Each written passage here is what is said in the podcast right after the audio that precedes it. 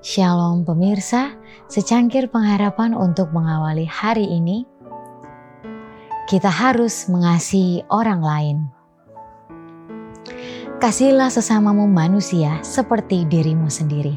Matius 22 ayat 39. Hukum kasih menuntut pengabdian tubuh, pikiran dan jiwa demi pelayanan terhadap Allah dan terhadap sesamanya.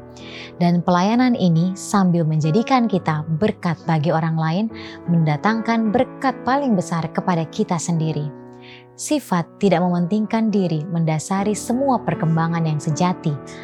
Melalui pelayanan yang tidak mementingkan diri, kita menerima pemeliharaan setiap kemampuan yang tertinggi. Semakin lama kita semakin penuh menjadi orang yang turut mengambil bagian dalam kodrat ilahi.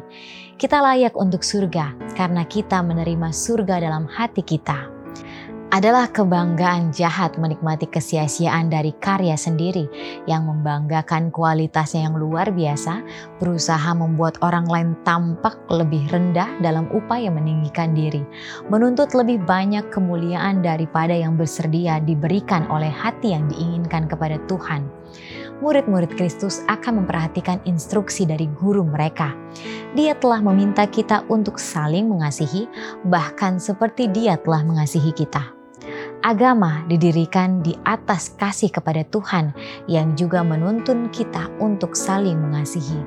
Itu penuh dengan rasa syukur, kerendahan hati, dan panjang sabar. Itu adalah pengorbanan diri, sabar, penyayang, dan pemaaf. Itu menguduskan seluruh hidup dan memperluas pengaruhnya atas orang lain.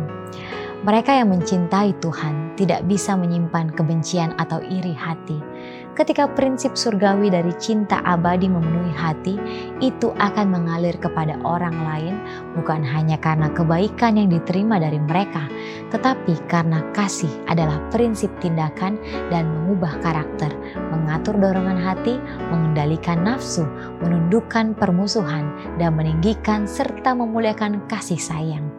Kasih ini tidak berkerut sehingga hanya mencangkup aku dan milikku, tetapi seluas dunia dan setinggi surga dan selaras dengan cinta para malaikat yang melayani.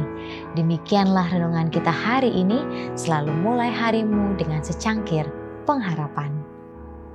thank you